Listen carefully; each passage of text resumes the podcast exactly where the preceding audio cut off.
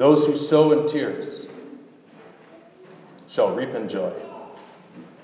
He who continually goes forth weeping, bearing seed for sowing, shall doubtless come again with rejoicing, bringing his sheaves with him. Psalm 126. What a beautiful depiction of the one who sows. He doesn't see what his work produces, he sows in tears. He weeps, he's sad, his work is hard. His reward is later, but it is doubtless. He carries his seed and scatters them everywhere. The power of his seed is hidden in the seed. So the power of his happiness is hidden deep within his hope, deep within his expectation that the seed is good, and it is good. Hope is exercised by tribulation and disappointment and by not seeing. That is why it is doubtlessly foolish to boast in how we have been exalted, and much safer to boast in how God has humbled us. If there is no tribulation and disappointment and blindness, then there is no hope. Hope that is seen is not hope. So the sower sows in this hope. He is not sowing gravel, he is sowing seed. He reflects on this. The strength of his hope is not found in how hard he works, it is found in the seed he sows. Who is weak and he is not weak? Who is made to stumble and he does not burn with indignation? The sower invests his labor in what will only produce a reward if God causes the growth. What greater weakness is there than to labor for what you do not see until long after the work is done? What greater cause is there to stumble, to doubt, than to work, work, work with no expectation that any evidence of your work's purpose will be proven to you or anyone around you while the work, work, work is being done, but only afterwards? The sower weeps, but he is preparing himself for great joy because he trusts in God. God is gracious. That is sufficient for the sower. It's enough. The reason the sower sows is because he's a sower. Sowers sow seed. That's just what they do. If the weeping sower will come again with rejoicing, it will be because his seed is good.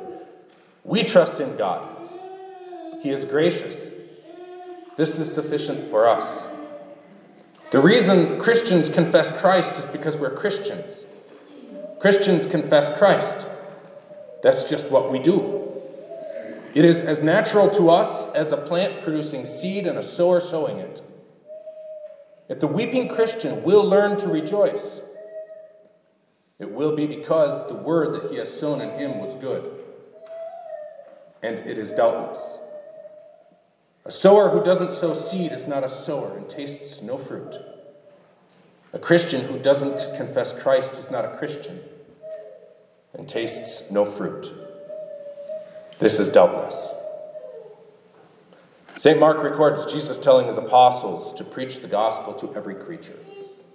The gospel is for every creature, all people. St. Francis of Assisi is depicted as preaching the gospel to the birds. That's stupid. And it's too easy. The birds don't listen, but that's not the only reason it's stupid. They also don't sneer, and they don't break your heart. They're birds. They're also monogamous, and they care for their young. They don't even need the gospel, they're better than we are. They're content to be fed by the, their father's generous hand and to be noticed, just noticed, when they fall to the ground. This satisfies them, it's sufficient for them. They put us to shame. They don't toil and spin or gather into barns, much less do they pierce themselves through with many sorrows by desiring to be rich and serving mammon. What silly and misplaced zeal to preach to the birds. It takes far more patience and endurance and gentleness and hope to preach the gospel to human creatures. And so patience and endurance and gentleness and hope are needed because that's what the gospel is for. The gospel is for everyone who shares flesh and blood with God, who by his immense grace shares flesh and blood with sinners. The gospel is for people who don't listen to it, who are too busy to care, who betray your trust and break your heart and have every good excuse why you shouldn't feel any pain, and who look at you like you're wasting your time and imposing your religion on them when you simply do what Christians do. Christians confess Christ. Christians hope in Christ. Christians know that Christ died for everyone and that without Christ there is no life. We confess Christ because we're Christians. We sow our sow seed in tears. Do we doubt that we will come again with rejoicing? But why else would we refuse to go forth weeping? What else than the gospel is worth sharing? Consider what is doubtful. Consider what is doubtless. God created us in His own image. We all die after our slow lives of labor. All is vanity and pointless and like smoke that blows away. Everything is, everything. This is the punishment for our rebellion against God's image. We think we can live in our own image. We can't. We die. God kills us. We think we can be our own gods. We can't. We die. Our works are forgotten. God makes a mockery of our idols, but He doesn't want to mock us. He wants to save us. So, in order to give life to those whose lives he required, whose lives he doomed to worthless toil, in order to give life to sinful men whose days pass away under his wrath, God, who feeds the birds, assumed the image of sinful man that he might not leave us helpless in the dust. He embraced and took into himself the very flesh and blood that rebelled against him. He became his own creation, which he created his own creatures to be. He didn't assume our sin, though. No, this was this he embraced not by becoming man, but by putting himself under the law and heading to the cross. He shares our human nature so that we might become partaker, partakers of his divine nature. This is a great mystery. The Creator becomes his creation in order to make us a new creation.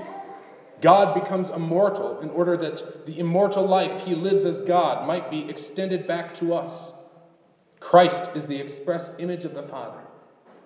God becomes the perfect man in order to die for sinful men. No seed bears fruit unless it dies. In holy baptism, Jesus buries us with himself. He teaches us to die so that in him we might rise. We try to bear fruit without dying. We try every day. We want to be good people. And the fruit of a good life tastes good, but it doesn't work. We can't. We must die. Only dead works can come from one who has not first died. Works that seek to earn God's favor, works that mock the works of Christ. No, the old Adam must be drowned daily. The desires of the flesh must be denied. The deeds of the flesh must be repented of. It hurts. We must find our life where we die with Christ, or we will not find it. We will lose it. And we find it. We rise with life when we rise absolved and holding on only to that life which is given freely to us in the forgiveness of our sins. No seed bears fruit unless it dies. God desires fruit. He sent his son to die. The word became flesh in order to be sown into the ground and rise again. He gives his life for us. He bears God's wrath in our place. He does so on purpose. He doesn't pass away, he dies. He rises and abides forever. He lives his entire earthly life in order to be killed. And so while he lived, he sowed in sadness, he sowed in tears, he desired to see and enjoy what he planted, and he wouldn't until the stone that blocked his grave leaped for joy before him to reveal to the world that he is risen indeed. He desires fruit because he loves us. He wants us to taste it. He wants to take us with himself to heaven where he has returned. He wants to take your children. He rose from the dead and ascended to the Father's right hand. He governs and rules us through the gospel that we hear. Now he lives his forevermore eternal life as our Savior and helper and friend, sharing our own flesh and blood. God does that. And he never dies again. If you are baptized, you died. And you won't die again. You will suffer death, like what St. Paul describes in deaths often. But you won't die. You already did. This is how you must look at your sorrows and whatever thorn you have in your flesh. It's how God does. It hurts like slow death, but it can't destroy. You already died. Your life is surrounded by sorrows and pain, but your life isn't found in your sorrow and pain. It's found in Christ's sorrow and pain, and He is risen. He rises and bears fruits and calls you to take and eat and live forever with knowledge of His goodness, which teaches you to forget the vain and deceitful knowledge of evil that our first parents exchanged for paradise to gain.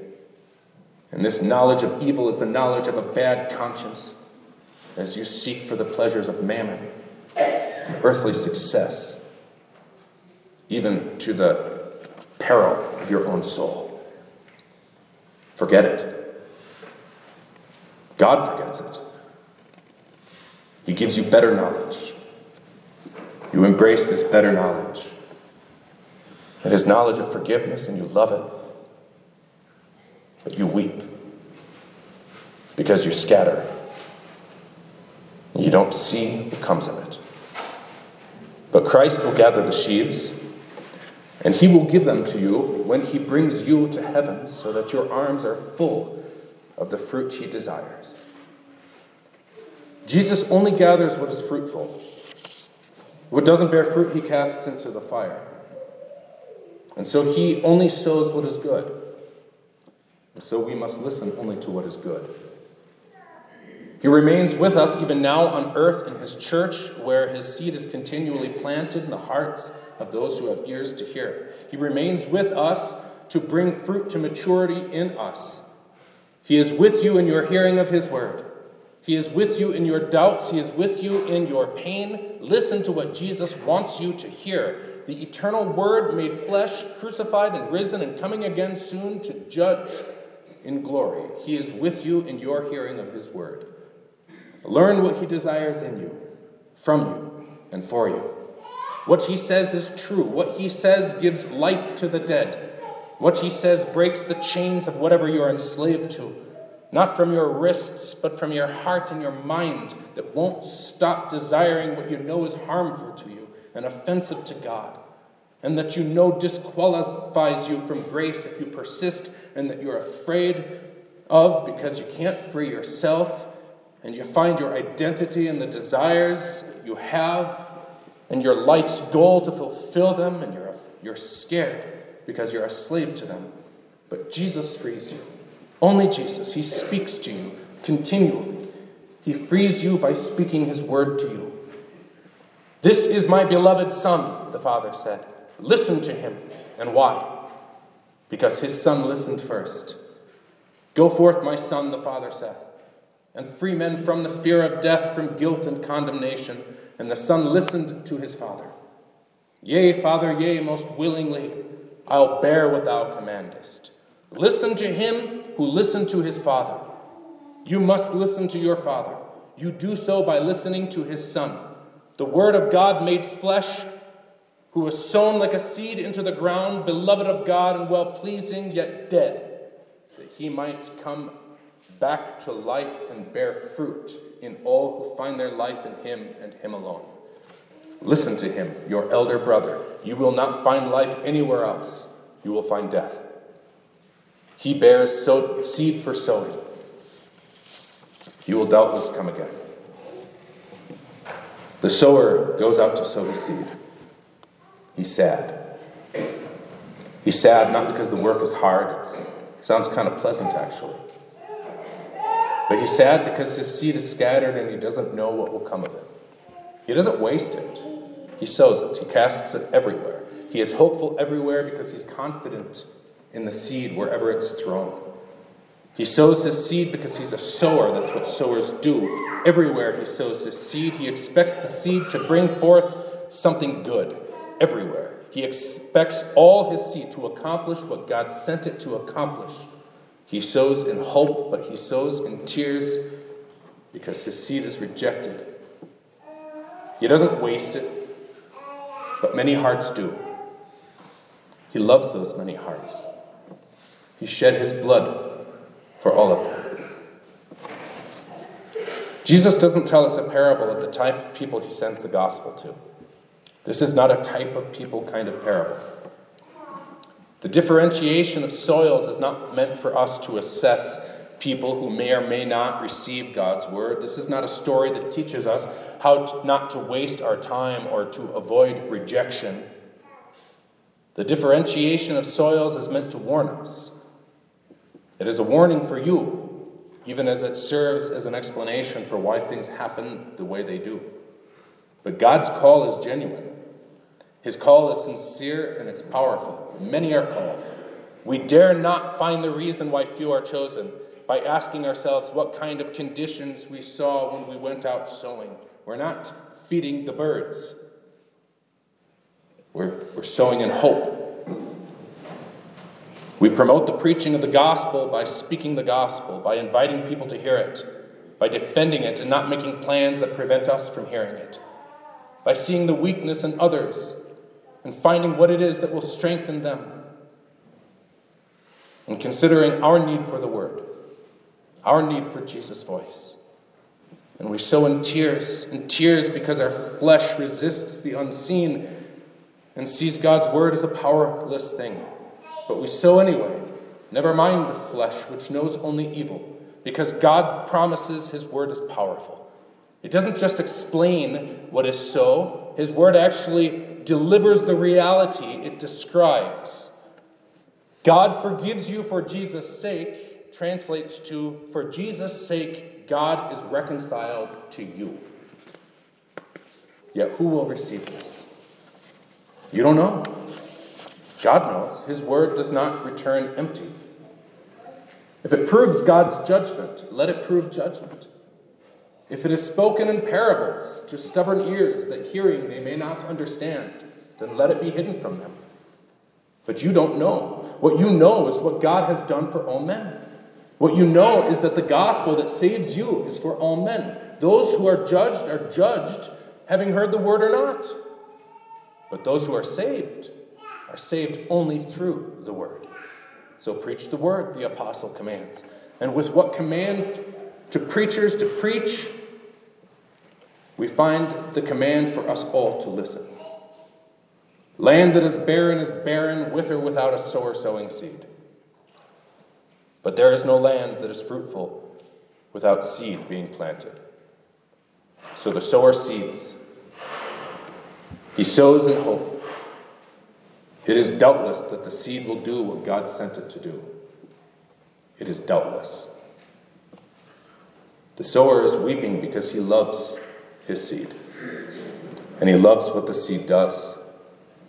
He loves the life that the seed has in it, even as it is cast as a dead thing on the ground. He loves the growth that God so graciously supplies and the fruit he produces, but he is sad. He must finish his work. And he won't come, back, come again rejoicing until long after it is finished. It's finished for Jesus, and it's finished for us but in different ways.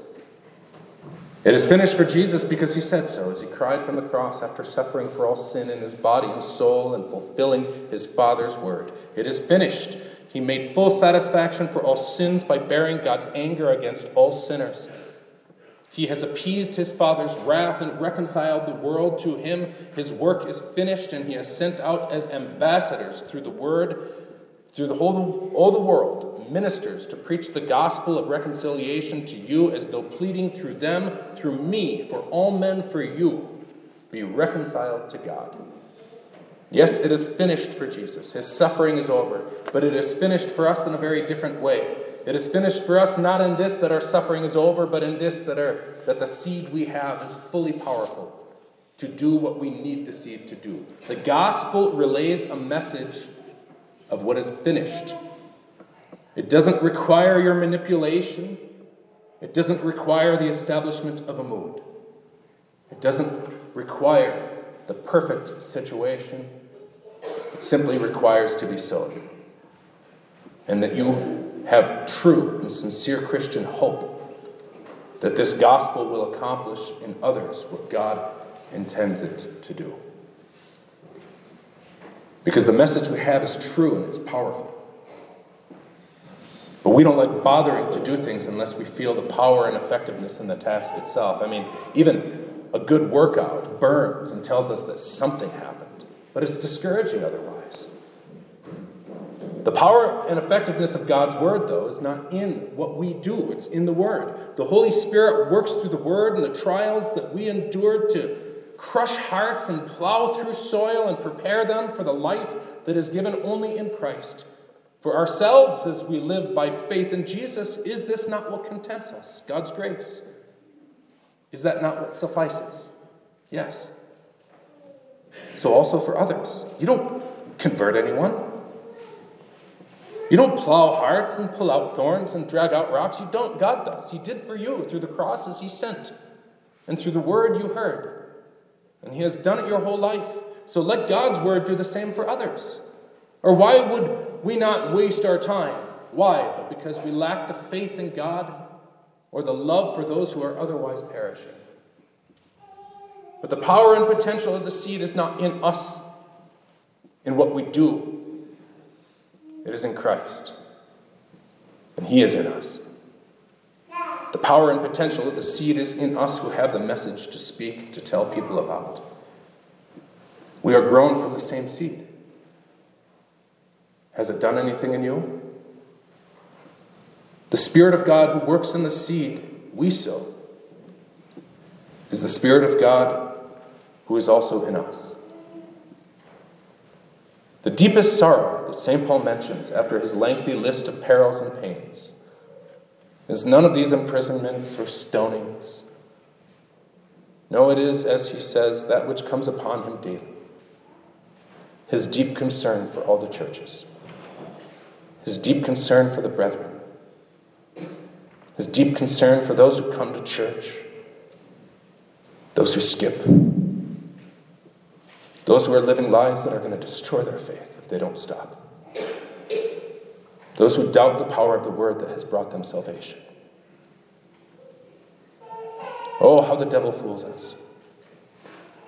By all these afflictions that we might endure, we might be made more bold to speak. We will bear it when persecution comes, right? But by this deep concern, the devil would especially aim to silence us. What pain can we not endure if we see the end of it? There is no end to our deep concern for the brethren and for one another until Christ comes. We must live by hope. The devil seeks to discourage us. It is out of concern that we dare not speak too pointedly or rebuke too harshly or embarrass ourselves by inviting somebody to church when you know he's not going to really know what's going on. It's out of concern that we are afraid to confess. This is what the devil does with this deepest thorn in our flesh. But this is not what God does. The seed of God that makes us concerned is not the seed of God that silences us. It is a seed of God that teaches us to trust in Him. The devil would silence the word by making our deep concern so heavy, so as to keep us from speaking the one thing needful that can change hearts and give hope to sinners. But the devil did not plant this deep concern in us, God did. It is heavier than any cross, but by it we sow in hope because we know every day that what hope it gives to us. We know what the deep concern Jesus had for us produced in us. And so we count ourselves blessed to know how sufficient His grace is when this deep concern remains heavy upon our hearts. He even now patiently tends to all our needs so that we bear fruit, and He tends to these needs by speaking. He forgives us our sins and strengthens us to believe it, and so also to speak it and honor it where it is preached, where He speaks to us and honors us with the honor of His own holiness. The hope we have for others is the hope inside of us. We do not doubt the power of God's word, as we share Jesus with others. Because the peace and salvation it gives to us, dear Christians, is as doubtless as the joy in store for them who sow in tears. In Jesus' name, amen.